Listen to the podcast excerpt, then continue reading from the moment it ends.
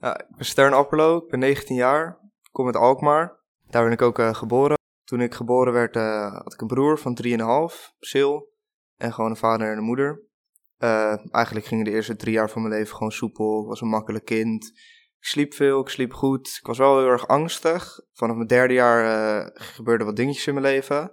Mijn oma uh, is overleden aan kanker en mijn neefje van zeven is overleden aan leukemie. En vanaf dat moment ben ik eigenlijk al heel erg veel bezig geweest met de dood. Uh, dat is iets wat me, ik weet nog niet of het me toen echt al bang maakte, maar het zette me wel heel erg aan het denken op die leeftijd. En toen ik uh, vijf was, toen gingen mijn ouders uit elkaar op moederdag. En dat was wel echt een uh, lastige switch voor mij. Uh, mijn moeder ging in een straat achter mijn vader wonen. En dat was wel heel erg fijn. En we hadden gewoon een rooster. Uh, was toen niet uh, week op, week af. Het was gewoon een beetje wisselvallig. Uh, wel een vast rooster, maar het verschilde nogal door hun werk. En ik had daar in vroege leeftijd al echt veel moeite mee om die switch te maken. Want mijn ouders zijn echt super verschillend. Echt twee uitersten van elkaar. Uh, dus om die switch te maken was super lastig voor mij. Uh, de relatie met mijn oma was best wel belangrijk voor mij. Omdat mijn ouders op jonge leeftijd best wel vaak, op, uh, toen ik nog jong was, best wel vaak ruzie met elkaar hadden. Was ik ook best wel veel bij mijn oma en dan uh, bij mijn oma en opa. Begreep ook niet echt op jonge leeftijd uh, wat, er met was, wat er gebeurd was met haar. Dus ik wist wel dat ze dood was, maar ik besefte nog niet echt wat het inhield. En dat is wel iets wat mijn gedachtegang daar uh, over aan heeft gezet. Op jonge leeftijd speelde het game eigenlijk ook al een rol. Ik game al sinds ik vier ben, want mijn broer die was drieënhalf jaar ouder, dus dan keek ik met hem mee en dan op vrij jonge leeftijd zag ik al spellen zoals RuneScape en World of Warcraft.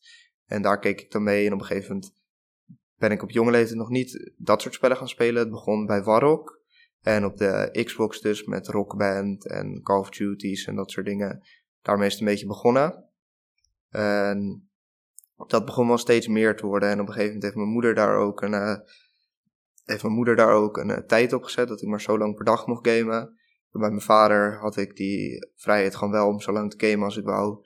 En uh, bijvoorbeeld mijn vader zei dan wel, Warrock is een schietspelletje en daar ben je te jong voor, dus dat mag je niet spelen. Maar daar vond ik wel een maniertje voor, want mijn vader werd altijd wakker pas om elf uur. Dus ik ging dan vroeg mijn bed uit, heel zachtjes, op mijn tenen, naar de computerkamer en dan ging ik dat spelen. En ik had het spel dan niet op het bureaublad staan en dat was nog met oude Windows waar je hem kon zoeken in die startknop. En Uh, Dan speelde ik het en dan om half elf of zo, dan sloot ik het af. En dan ging ik snel naar mijn eigen kamer weer. Dan werd ik vet luid wakker om mijn vader ook wakker te maken. En dan dacht hij dat ik pas net achter de computer ging. En dan ging ik dat weer spelen. En als hij dan naar beneden kwam, dan sloot ik het snel af met alt F vier. En dan uh, klikte ik op het startknopje en daar haalde ik het uit het lijstje weg van recente. En dan deed ik net alsof ik wat anders aan het doen was, zodat hij er niet achter kwam. Zo vond ik altijd wel mijn maniertje ook om uh, meer te gamen. En ook, ik zat op jonge leeftijd, uh, ik voetbal al sinds ik zeven ben. En vanaf ongeveer mijn negen of mijn tiende uh, werd ik vaker ziek van voetbal. Maar dan wou ik gewoon gamen. En dat zei ik dan tegen mijn vader en die keurde dat gewoon goed. En, of ik deed dan alsof ik ziek was en dat keurde die goed. Terwijl ik eigenlijk gewoon me lekker voelde en wou gamen. En ik had ook steeds vaker uh, dat ik me ziek ging melden van school. Of dat mijn vader me ziek ging melden voor school. En mijn moeder die deed dat niet, dus daar Uh, gebeurde dat niet, dus ik kreeg er ook vanaf dat ik ongeveer tien ben veel ruzie over met mijn moeder. En mijn moeder die praatte dan ook een beetje negatief over mijn vader erin, dat hij dat wel uh, toeliet en dat soort dingen. Dus dat vond ik altijd niet zo fijn en ik werd altijd wel boos over. En ik ben ook van drumles afgegaan, zodat ik vaker kon gamen, want ik maakte me, ik kreeg altijd huiswerk mee van drummen en dat deed ik gewoon niet, omdat ik dan altijd aan het gamen was. Alleen het was nog niet echt problematisch op een zin. School ging gewoon nog goed en ik was nog wel met vriendjes en dat soort dingen. Helemaal in drie H F O was dat echt een probleem. Ik heb dat jaar iets over tweehonderd uur absentie gehad. En daar kan je eigenlijk wettelijk niet over. En toen heb ik een gesprek gehad op school. En um, daaruit is voortgekomen dat als ik mijn achterstanden inhaal, dat ik dan over kan.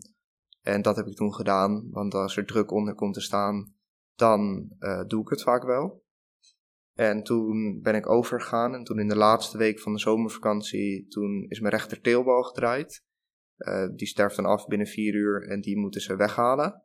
En daardoor kon ik acht weken niet lopen en in het begin schaamde ik me ook daar echt super erg voor.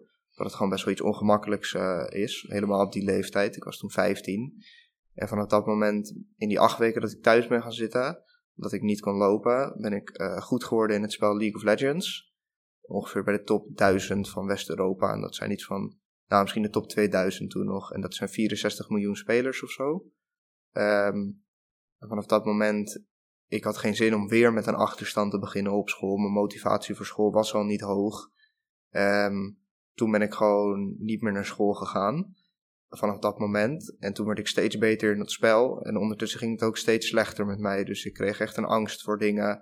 Ik werd uh, vrij snel suicidaal. Dat is iets eigenlijk wat ik mijn hele leven al ben geweest. Uh, vanaf dat moment uh, heb ik dus drie jaar lang thuis gezeten van school. En in die drie jaar is echt superveel gebeurd. Want die onzekerheid, dat, uh, onzekerheden, dat werd echt super groot. Ik kon mezelf niet meer aankijken in de spiegel. Uh, zonder mezelf te slaan. Ik heb nooit mezelf gesneden of zo. Want dan konden mensen dat zien. En dat wou ik niet. Want ik wou niet dat mensen wisten dat het slecht met me ging. Dus dan sloeg ik mezelf maar om die zelfhaat en agressie eruit te krijgen. Zonder dat andere mensen dat dus konden zien. En ja, een gemiddelde dag in die tijd dat ik thuis zat was uh, wakker worden voor tien uur 's ochtends. En dan uh, ging ik mijn bed uit voor tien uur. Dan had ik vaak een bordje op mijn kamer staan, een zak brood en een pak hagelslag. Dan maakte ik een broodje voor mezelf. Douchen deed ik niet, want dat vond ik te veel tijd kosten. En dat deed ik één keer in de vier dagen of zo. Dan trok ik altijd, ik had altijd dezelfde broek en dezelfde shirt aan. Of een onesie, zo'n uh, pak had ik aan. En dan ging ik gewoon uh, een beetje muziek luisteren, een beetje gamen. En uh, omdat ik op best wel hoog niveau speelde, duurde nog een kwartiertje voordat je in een nieuw potje zat. Dus dan speelde ik, in die tijd speelde ik een ander spelletje of keek ik een livestream. En ondertussen zat ik altijd uh, met vrienden, nou, vrienden, mijn online vrienden, zat ik dan op TeamSpeak, dat is een soort van Skype. En dan uh, speelde ik gewoon de hele tijd games. En dan in de middag ging ik altijd noedels uh, voor mezelf maken. Dat at ik elke dag, of als ontbijt, of als middageten, of als toetje. En dan uh, met avondeten ging ik snel naar beneden, dan at ik het op en dan rende ik weer omhoog. En dan uh, rond een uurtje of zeven had ik vaak scrims. Dat zijn uh, oefenwedstrijden met je team tegen een ander team van ongeveer hetzelfde niveau. Ik speelde dan vaak ook met League of Legends bij een organisatie in de Benelux. Um, en daar waren ook competities in en zo, dus daarvoor moesten we oefenen. En dat duurde vaak tot elf uur. En dan ging ik vaak nog een paar potjes spelen met iemand uit mijn team of een andere online vriend. En dan lag ik meestal iets na twaalf op mijn bed. En dan ging ik nog Netflix kijken tot een uurtje. Hing er een beetje vanaf, als ik een leuke serie had, dan keek ik gewoon tot zes uur 's ochtends. En als ik uh, iets nieuws aan het zoeken was, tot twee, drie uur 's nachts. En dan uh, ging ik slapen en dan de volgende dag weer wakker voor tien uur. En dat uh, drie jaar lang. En in die drie jaar dat ik thuis heb gezeten, heb ik wel heel veel hulp gezocht. Um, maar dat deed ik eigenlijk niet voor mezelf, of omdat ik het slecht vond gaan. Dat deed ik om leerplicht te omzeilen, want ik was gewoon leerplichtig. Ik was vijftien, zestien, zeventien. Uh, dus ik moest gewoon naar school. Alleen, dat wou ik niet en dat durfde ik ook niet. Het was niet dat ik op dat moment al bewust was dat ik dacht, ik ga nu naar een psycholoog toe en daar ga ik niet eerlijk zijn, uh, zodat ik kan gamen. Dat zette ik nog niet echt bewust in, maar als ik er nu op terugkijk, was dat echt wel iets wat ik bewust deed. En um, wat ik dus dan deed, was dan hadden we een gesprek uh, op bijvoorbeeld het CLEO met een, uh, de leerplichtambtenaar ambtenaar en mijn ouders en mensen van het CLEO. Dat is uh, trouwens een school voor jongeren die tijdelijk uit onderwijs vallen. Uh, en dan kan je daar in een traject van twaalf weken ongeveer weer oefenen om terug te gaan naar school. En daar had ik dan een gesprek om te kijken hoe of wat verder. En dan zei ik dat ik behoefte had aan een psycholoog. En dan kreeg ik cognitieve gedragstherapie. Maar voordat ik daar kon beginnen zaten we alweer drie maanden verder. En dan moesten die gesprekken nog beginnen, kennismaking. En ik kon maar één keer in de twee weken ongeveer een gesprekje hebben. En zo zat ik gewoon een beetje mijn tijd uit. En als ik thuis was kon ik gewoon gamen en ondertussen ging ik niet naar school.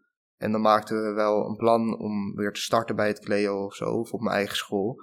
Dan ging ik één dag heen of een week en dan ging ik gewoon niet meer heen.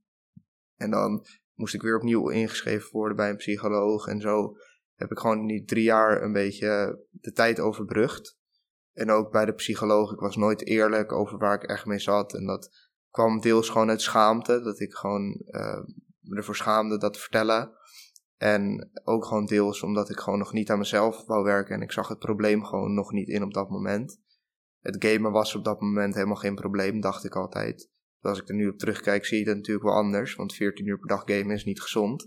Helemaal niet als je je zo voelt. Maar dat heeft echt wel even geduurd voordat ik dat inzag.